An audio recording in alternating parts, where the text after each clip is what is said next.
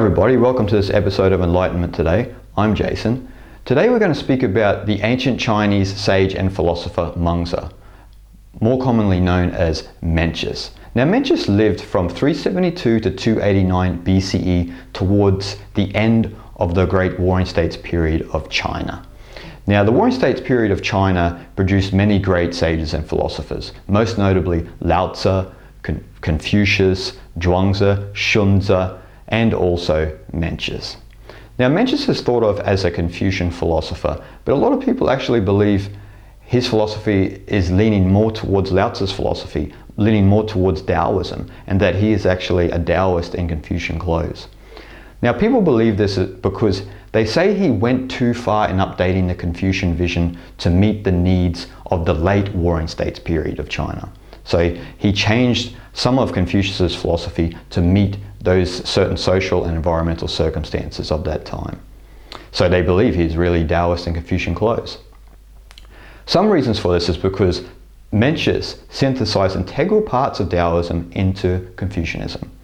Now, for example, he kept, the, he kept the Confucian perspective of individual effort as needed to become a junzi, to become a peaceful individual and a noble person in society.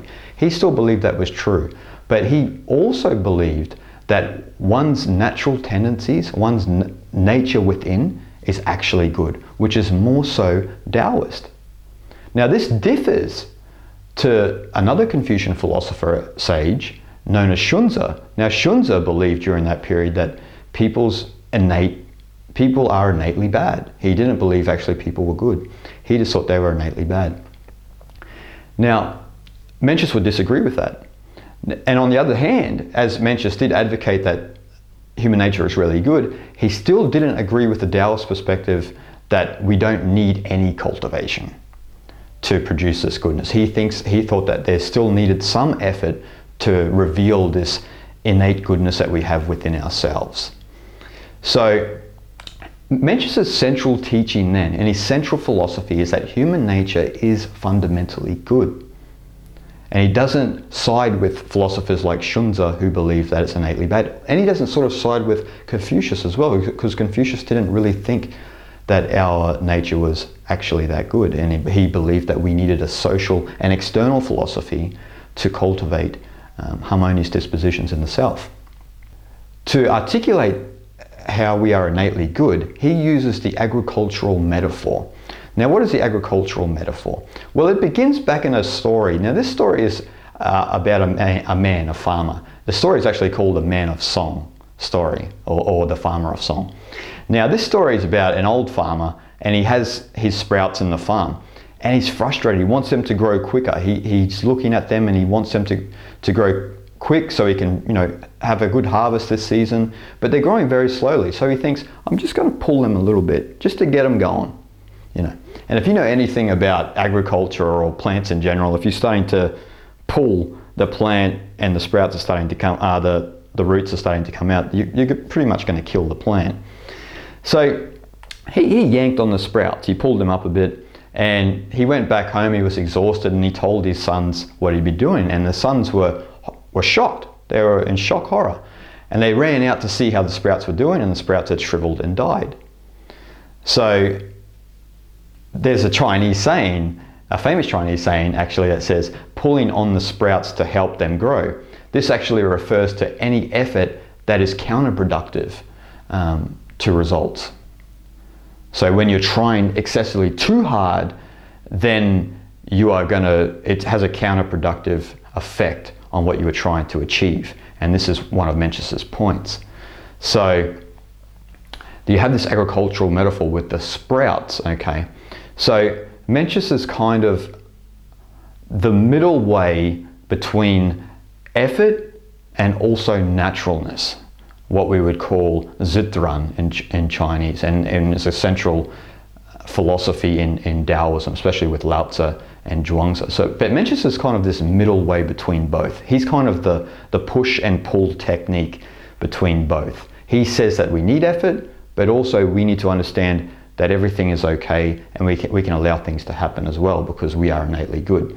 So when we talk about things like cultivating wu wei. Now, wu wei is a Chinese word which refers to non doing or effortless action or intelligent spontaneity.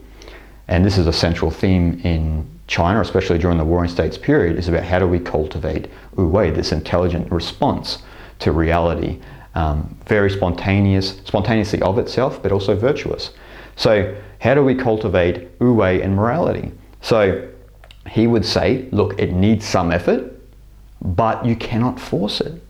Like, like the farmer of song. If you force the issue, you'll destroy everything about it.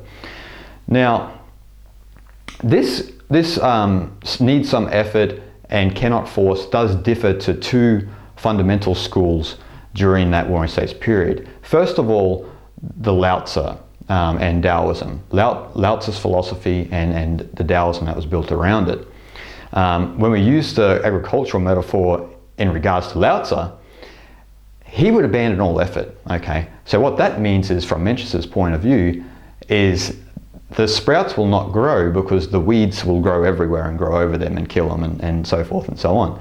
So Lao Tzu's technique of just allowing naturalness and things to just happen as they will is kind of frowned upon by Mencius in, in using this sprout analogy. Now, another school of thought during that period, which does differ to his perspective uh, in regards to this sprout and this effort and non, using some effort and non-force, is Mohism, which is a philosophy, um, which is a rational model of ethics built by the philosopher Mozi. And, and this rational philosophy of Mozi is kind of pretty common to the, the world we live in today. Forcing the issue, you know, you can think of all of these certain attitudes that people have of trying to attain things. They think they just need to barge through life and, and attain it, and don't count in count the emotional and spiritual circumstances of one's actions. So this is kind of Mohism. It's about the practical aspects. But when Mencius would look at Mohism in this sense, this this rational model of ethics and this hyper practical way of life, um, he would call these people the sprout pullers. So he would say that the Mohists would try to get things done too quickly and force the issue. Um, so they actually do active harm. To, to, they, they harm life, they harm themselves, and they harm whatever they're trying to work on. Now, as I just mentioned, that Mencius was still influenced by Lao Tzu's idea of naturalness. Okay, so I've gone back and forth a bit here because Mencius does disagree with Lao Tzu, does agree with Lao Tzu. He doesn't agree with Lao Tzu in the sense that just allow life to happen and everything is good. His agricultural metaphor is, is in support of naturalness, but he thinks of naturalness differently to Lao Tzu. When, he, when Mencius talks about naturalness, he's talking about agriculture. He's actually talking about growing things. From his perspective, nature is not static. So if it's nature is wanting to grow into something, and he's saying that's with us as well. We are wanting to grow into something, but we don't know what it is. But if we nourish our sprouts, then we will grow into that, whatever that in the future may be. So his perspective of naturalness is to do with agriculture. He believes nature is agriculture.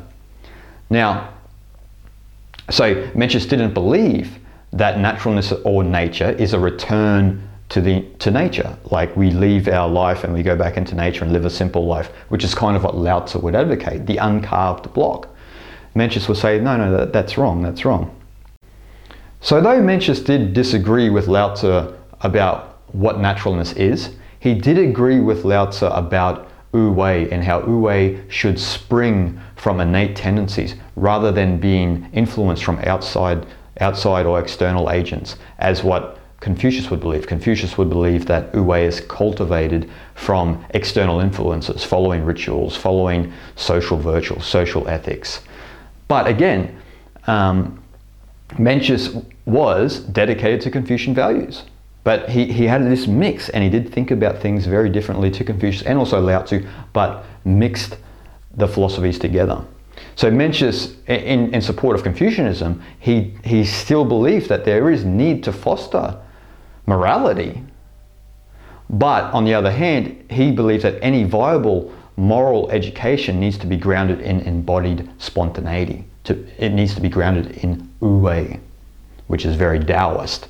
So he would say we need to try, but not too hard. Not so hard that it is against our nature. We should not try that hard.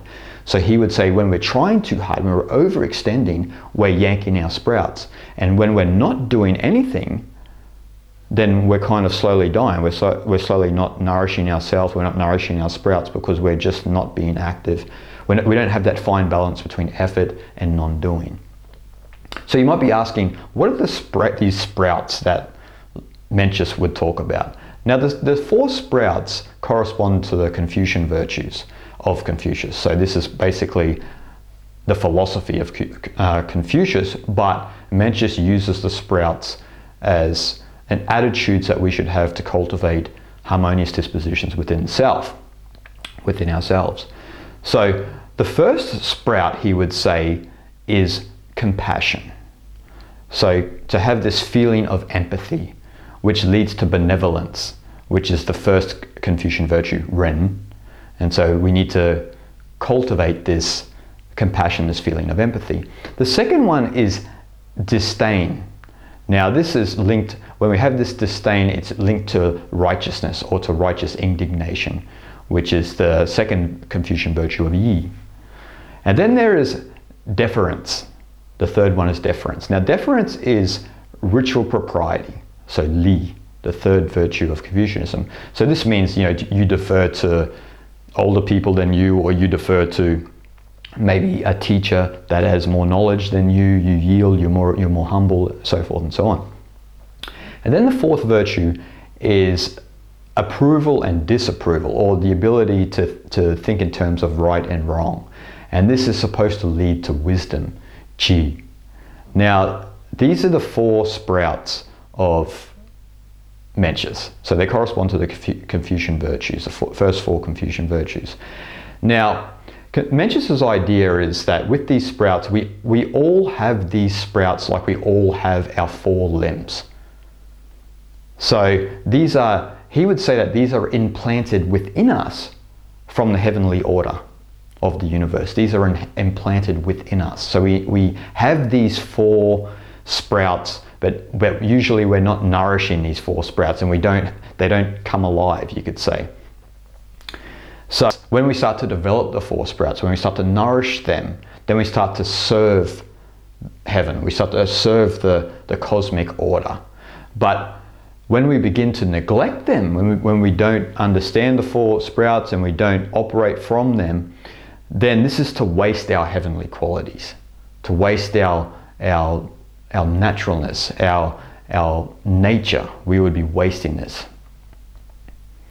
Now, some people might say, if Mencius does believe that we have these four sprouts, where is the evidence of these four sprouts? Now, Mencius always has peculiar stories to explain this. And one of the stories he uses is the boy beside a well, this story, to show this innate goodness. Now, he, he said to one of his students at the time, Now, I know that you don't believe that human nature isn't fundamentally good, and we don't have these feelings of empathy, uh, and compassion within us. But he says, let's picture a boy beside a well. Now, let's picture the boy trying to get the water out of the well and he, he's just about to accidentally fall into the, to the well. What feeling do you have inside yourself when you picture that in your mind? And most of us, if, well, Mencius would argue that all of us have a feeling of, I've, you, don't, you're not thinking rationally then. You're just, you're moving instinctually. You are going to save the boy from falling. And he says that this instinctual response is actually the evidence to show that empathy is a natural part of our makeup as a human being. This is what he believes. And so he would say, because we all feel that, that's, that's all the evidence you need, you need, even though he has other stories to articulate this. And it's interesting because modern science can even back up this idea of the four sprouts, which has been studied, which is very interesting. There's actually evidence in evolutionary biology and cognitive science of innate moral emotions, not only in humans, but also in many mammals, which corresponds to Mencius's four sprouts. And, and modern science would say this is especially the case with empathy. they would say that empathy is a basic instinct underlying a wide range of social interactions. So in human and other primates, it relates to um, this phrase in science, this, this, new knowledge in science of the, the mirror neuron system. Now, the mirror, the mirror neuron system creates a sensory motor resonance when we observe or imagine actions involving external agents or other agents. So this mirror neuron, mirror neuron is, for example, think about it this way: when you see someone cut yourself, uh, cut themselves, you, you you sort of flinch as well. You know, if there was not that deep deep down feeling of empathy, we wouldn't have that flinch. We wouldn't feel, we wouldn't have the ability to feel what others feel. And this is Mencius's point, and this is also what modern science is saying. The mirror neurons are the evidence of this empathy. So empathy, which is which is enabled by this mirror neuron, mirror neuron system, is what motivates compassionate behavior. That's the that's what a lot of the study in evolutionary biology and cognitive science are coming to. So this again relates to the child in the well story. So we have this natural feeling of empathy. We have this natural goodness that Mencius, he keeps articulating within the text that we are naturally good. And he uses that story and modern science to back it up as well. So many people will say then, why don't we see many of these sprouts growing within people in the modern day, or even back in the ancient times? And this is where a, a lot of people criticize Mencius because a lot of people were looking out in society and people do feel his philosophy. They go, you know, I, I do understand it and I feel it and it sounds like a very sane philosophy, but I don't see a lot of it playing out within people. And Mencius had a very simple way of explaining this. He would say that environment is important. You know, we always hear this, you are the environment. We always hear this saying in these, in these days, and this comes from certain philosophies like Mencius. And, and to articulate his point that the environment is important, Mencius used the story of Ox Mountain. Now, one of his students was questioning him as to whether human nature was really good. And he said to Mencius, he said, look at, look at Ox Mountain. It's bald, it's desolate, but look at the other mountains in the background. They're beautifully green, lush. So Ox Mountain nature must be bad. And then Mencius said, you're looking at it Uh, in the wrong way. Your perspective is too narrow. He said, Look at where Ox Mountain is situated. It is situated on the outskirts of a big city. So because it's, it, because it's situated on the outskirts of a big city, it is, this, it is one of the main sources, the main places for resources. So the city would go there, cut all the trees down, which made it desolate, and then after they cut all the trees down, new sprouts continue to grow. But then farmers take their cows and their sheep to graze the field, to graze the land. So it remains desolate. So Mencius's point is that Ox Mountain's nature is fundamentally good, but why it's bald and it looks desolate and it doesn't and it doesn't look like it has good human nature is because of the environment it is in. It's in a toxic environment. And this was his point for us, for people. He believes the reason why most people don't look like they have these sprouts or this, this fundamental human nature is because they themselves are situated in toxic environments, in environments that are not healthy for us. He might say a city is not a healthy environment for us because there's too much external stimuli, too much too much of everything, too much sensory input, which is only going to cause disharmony within. So he would say that just like Ox Mountain, people have this ability to get beaten down by society as well. They constantly are getting beaten down by society, and we don't see that their nature is good.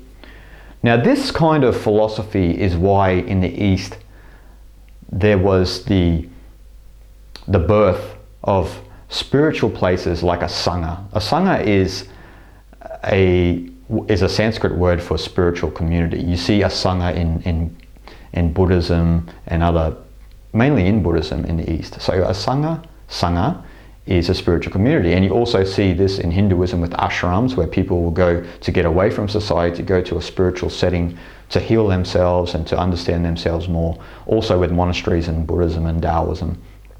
So we had these places that were healthy environments for people to realize that their nature is fundamentally good. And even in Buddhism and Hinduism, to take it even one step further, to realize that deep down within, you're already enlightened.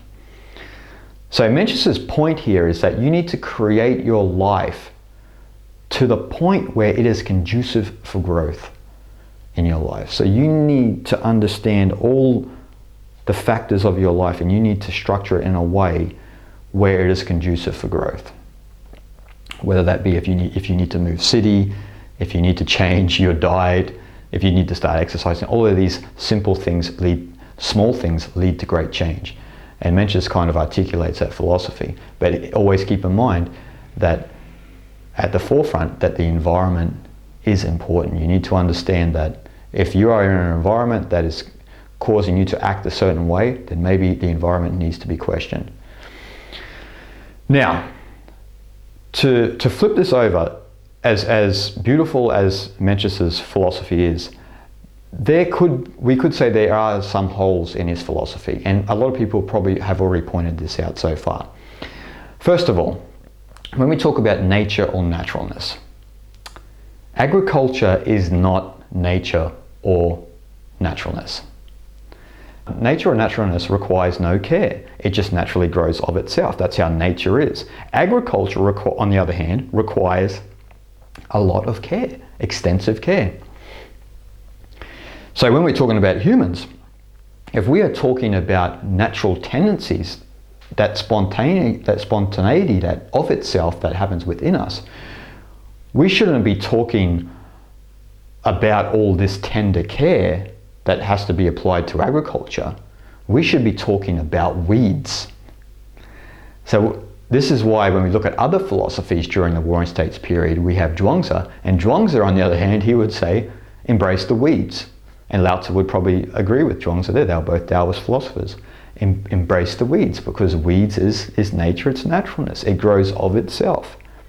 And this is kind of the contradiction in Mencius's philosophy. He has that aspect of letting nature grow of itself, but he believes that it needs to be have a lot of tender care towards it to make it grow harmoniously and to make it grow um, probably quicker than it would ordinarily grow if it was just growing of itself. So the depth of naturalness is more evident in other philosophies like with Lao Tzu and, and Zhuangzi as opposed to Mencius. Though Mencius does address social morality more than, than some of those Taoist philosophers. And I think that his um, social ethics is even at a better level because of the mixture of Confucian and Taoist thought than, say, Confucius or, or Xunzi.